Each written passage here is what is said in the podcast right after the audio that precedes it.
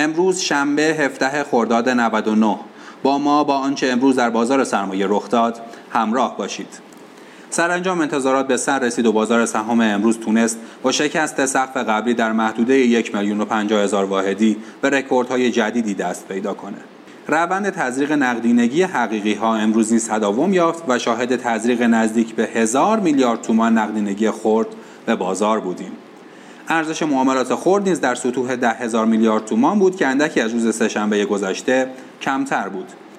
یکی از دلایل این اتفاق می‌تونه عدم عرضه صفوف خرید باشه چرا که در روندهای مثبت این چنینی بازار سهام عموما قفل میشه البته قفل شدگی فعلی بازار سهام به صورت همه جانبه نبود و با تشدید عرضه ها در برخی نمادها نیز مواجه بودیم هرچند در بسیاری از نمادها شاهد شکست سقف قبلی و عبور از مقاومت ها بودیم اما بالعکس بسیاری از نمادها نیز هنوز با سقف قبلی خود فاصله دارند به شکل غیرمنتظره شاهد بهبود نسبتا قوی نرخ‌های جهانی بودیم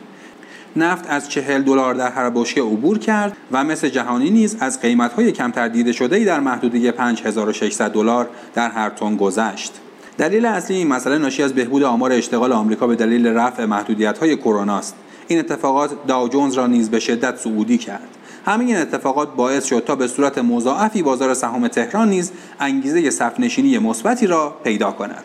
هرچند خاصیت حمله های بازار به سقف های قبلی افزایش عرضه ها می باشد اما به نظر می رسد بازار سهام بتواند لااقل از این محدوده عبور کند نهایتا می توان انتظار داشت بازار سهام رشد های شارپی در زمانی که زیر یک میلیون واحد بود را نداشته باشد و حداقل به نقاط شکسته شده فعلی نیز پولبک نماید و اندکی آهسته تر طی مسیر کند.